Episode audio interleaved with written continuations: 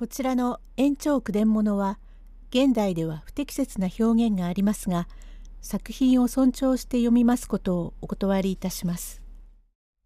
阿波田口示す笛竹第59席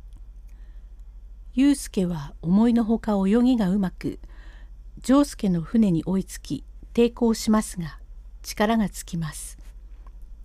用語解説不感度水の深いところ。引き続いてお聞きに入れますお話は新利根川で丈介と清松という船頭が石川の家来祐介を欺いて深水へ突き入れましたはこの祐介がいては丈介が後々の匠をいたす触りに相なりまするからこやつさえ殺してしまえば十分に行くと匠んだのは自分も莫大の金を貪ろうという良犬でございまするゆえに殺そうといたしました。なれども祐介は石川のもとに奉公いたして剣術は免許も取ったる腕前でございますゆえ太刀打ちではとても及びませんから泳ぎはどうであると聞きますと「とんと水は心得ん」と申しましたから泳ぎを知らないなら水へ突き落とし殺してしまえば少しも知れん閉めたと心得て船頭清松と示し合わせて匠の罠に一杯乗せてこぎ出しました。矢切の私の川中は不感度でございまするからよく子供が藻に巻き込まれて死にまするような深いところがありまする。この祐介は泳ぎを知らんどころか大層上手でついに船まで泳ぎつけ小べりへ手をかけて船へ上がろうとしましたが上がってまいればたちまちに祐介のために切り殺されますので丈介が錆びた一刀を引き抜き祐介の頭脳へ割りつける。あっと言いさま手を離し沈みましたが船底をくぐってまたこちらの小べりへ手をかけ上がりにかかるから今は丈介も死に物狂いでございまするゆえ清松の持っていた三竿を取って祐介の面部を望みビューッと殴る。そのうち船はようよう向こう岸へ着きましたが祐介はまた泳ぎつき小べりへ手をかけ船の中へ飛び上がろうとするところを清松に三竿を持って横に払わればたりと倒れたがまた丈介を狙って上がってまいりまするところを丈介が狙い撃ちに切りつけ畳みかけてはげたる頭の脳髄を力に任せて割りつける。祐介あ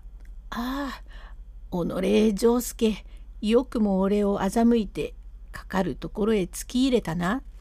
と言いながら死に物狂いになって上がるところを三竿で払われまた続いて切りかけましたことゆえ祐介も年が年なり数箇所の手傷に身体自由ならずそのまま船の中へ転がり込み身を震わしそれなりになる上へのしかかりむちゃくちゃにとどめを刺しました。檻からおぼろ月よゆえ向こう岸までよく見えます。丈介。やい清松気が利かねえじゃねえか。さっさと手伝って殴ればいいのに。ぼんやりしてやがって間抜けだな。俺だってはあたまげた。泳ぎをしんねえどこじゃねえ。あのくれ泳ぐ者はこの村にもたんとねえほど上手だから上がってくればおめえも俺もぶっ切られると思ったらたまげちまって竿を取ることも何もしんねえだよ。ええ大きな声でしゃべるな。この血だらけの死骸は他に仕方がねえから川中へこぎ出して不感度へ沈めにかかるより潮は悪めえが何か重いものを体へ巻きつけてえと思うがあの団子を売る吉ずっぱりのとこに力持ちをする石があるから縄も一緒に探して持ってきや。ええおお実におっかねえったってどうすべえかと思ってたよ。ぐずぐずしゃべらねえでもいいから早く上がれよ。おおと清松が岸へ上がりますと先ほどからこの吉津張りのとこにのそりと立っていたのは兼重の弟子の京太郎というバカな男でと見て清松はびっくりいたし「誰だ？え？誰だ？そこにいるのは誰だ?」「おいらだよ」「丈介どん丈介どんええ？おめえらうちの京太兄があそこに立ってるだよ。何？京太が？どうして来やがったかしら？京太。えー、てめえどうしてここへ来た？おいらはあの草団子を食いてえと思っておばさんにお足をもらったから買いに来たら日が暮れて夜はねえってっから塩せんべい買ってさっきから食いながらここに立ってたのよ。てめえ何か見やしねえか？このおじさんと俺といろいろ船の中で訳があったんだがてめえそんなことは気がつくめえの何も見たんじゃなかろうな。なんだかおら知らねえけんどゆうすけさんというおじいさんを殺したことは知ってる。バカだって油断はならねえな。清松。だから俺が言わねえこっちゃねえ。第60席丈介は平然として家に帰りおしのに200両を見せ若旦那に届けると言います。丈介ええ何あれは祐介さんじゃねえや。曲がり金からくっついてきたごまの塀だが村へ入って盗っ人をするとしようがねえから村へ入れねえように人のためを思って清松と二人で殺したんだが人に言うんじゃねえよ。京太言わねえからお足をくんねえな。やるよ。おい清松これは言うなと言うと正直だから言わねえだけが取り柄だ。さあ京太やるよ。ありがとう。おら言わねえ。おばさんには言わねえぜ。誰にだって言うんじゃねえよ。その代わり言わねえとおじさんが時々銭をやるがもし言うとただはおかねえぞ。言われると俺が面倒になるのだ。たとえ人のためにしろ泥棒でも殺してはすまねえから俺が名主丼へ引かれでもするとおばさんまで難儀をするよ。だからてめえの口から人に言うと殺してしまうぞ。おら言わねえけんど石をくっつけて早く沈めにかけなよ。清松いろんなことを知ってるな。丈介そんなことを言うんじゃねえよ。清松面倒くせえから放り込んでしまおう。京太。おらも縄を拾って手伝ってやろう。と、バカだから手伝いを始め、石を運び、縄を拾ってくるのをつなげて、石と一緒に死骸へ巻きつけ、新利根川の深度へ沈めにかけ、すっぱり船を洗い、何か清松と打ち合わせて上がって帰ってまいりました。さようなこととは夢にも存じませんのはババアのおしので「誰かへ?」長介「はいただいま帰りましたよ」「おい長介かい。さあどうも待ってた。様子が気になって案じられてよ。京太や。夜は表へ出ねえようにしろやい。夜出るから困るだ。なに、私ばへ草団子を買いに行ったらねえから、塩せんべいを買って食ってたら、このおじさんが船の中で人をこ、えー、船から上がったから一緒に帰ってきたんだ。長介、これが私場に立ってましたから一緒に連れてまいりました。おっかさん早速お嬢様のおことづけを申しまするが長い間お前の厄介になったがお刀が出てお屋敷へご帰参になれば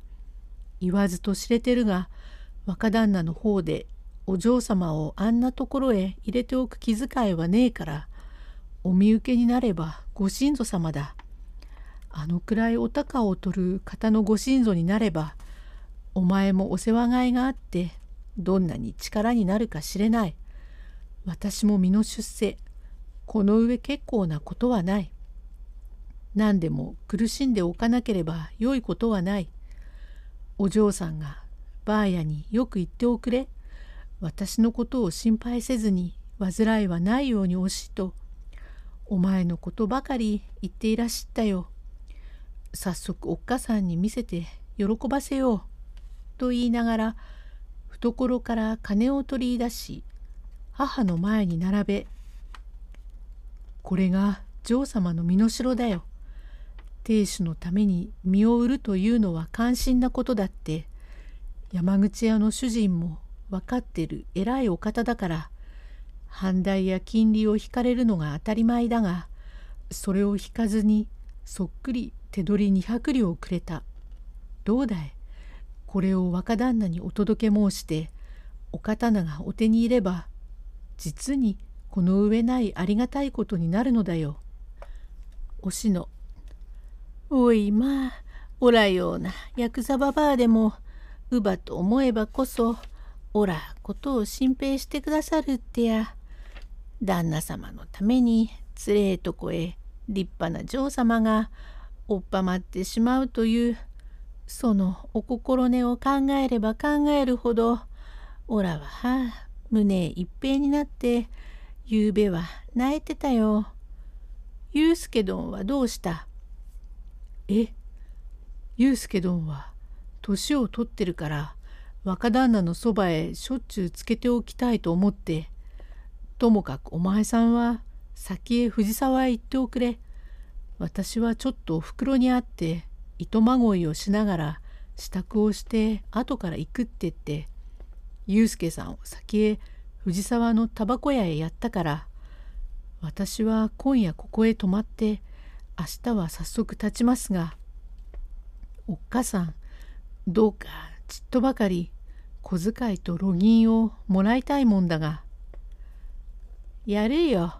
それに着替えも23枚背負っていくがいい。お目にはかからねえが。若旦那様へすがりついて。何でもはあ身を立たねばなんねえぞ。私もどうしても身を立てなけりゃ。死んだとっさまにもいろいろ苦労をかけまたお前にもすまねえからどうかして早く安心させるようにします。とまことしやかにばばあを欺いてその晩は寝てしまい翌日早々朝飯を食べて藤沢へ立ちましたからばばあもほっと息をついて安心いたしました。というは今まで道楽をしたせがれが急に硬くなったのでございますから実に宝を得たような心持ちで大きに気力の治ったところへ参りましたのは紀ノ国屋の番頭の安兵衛でございます。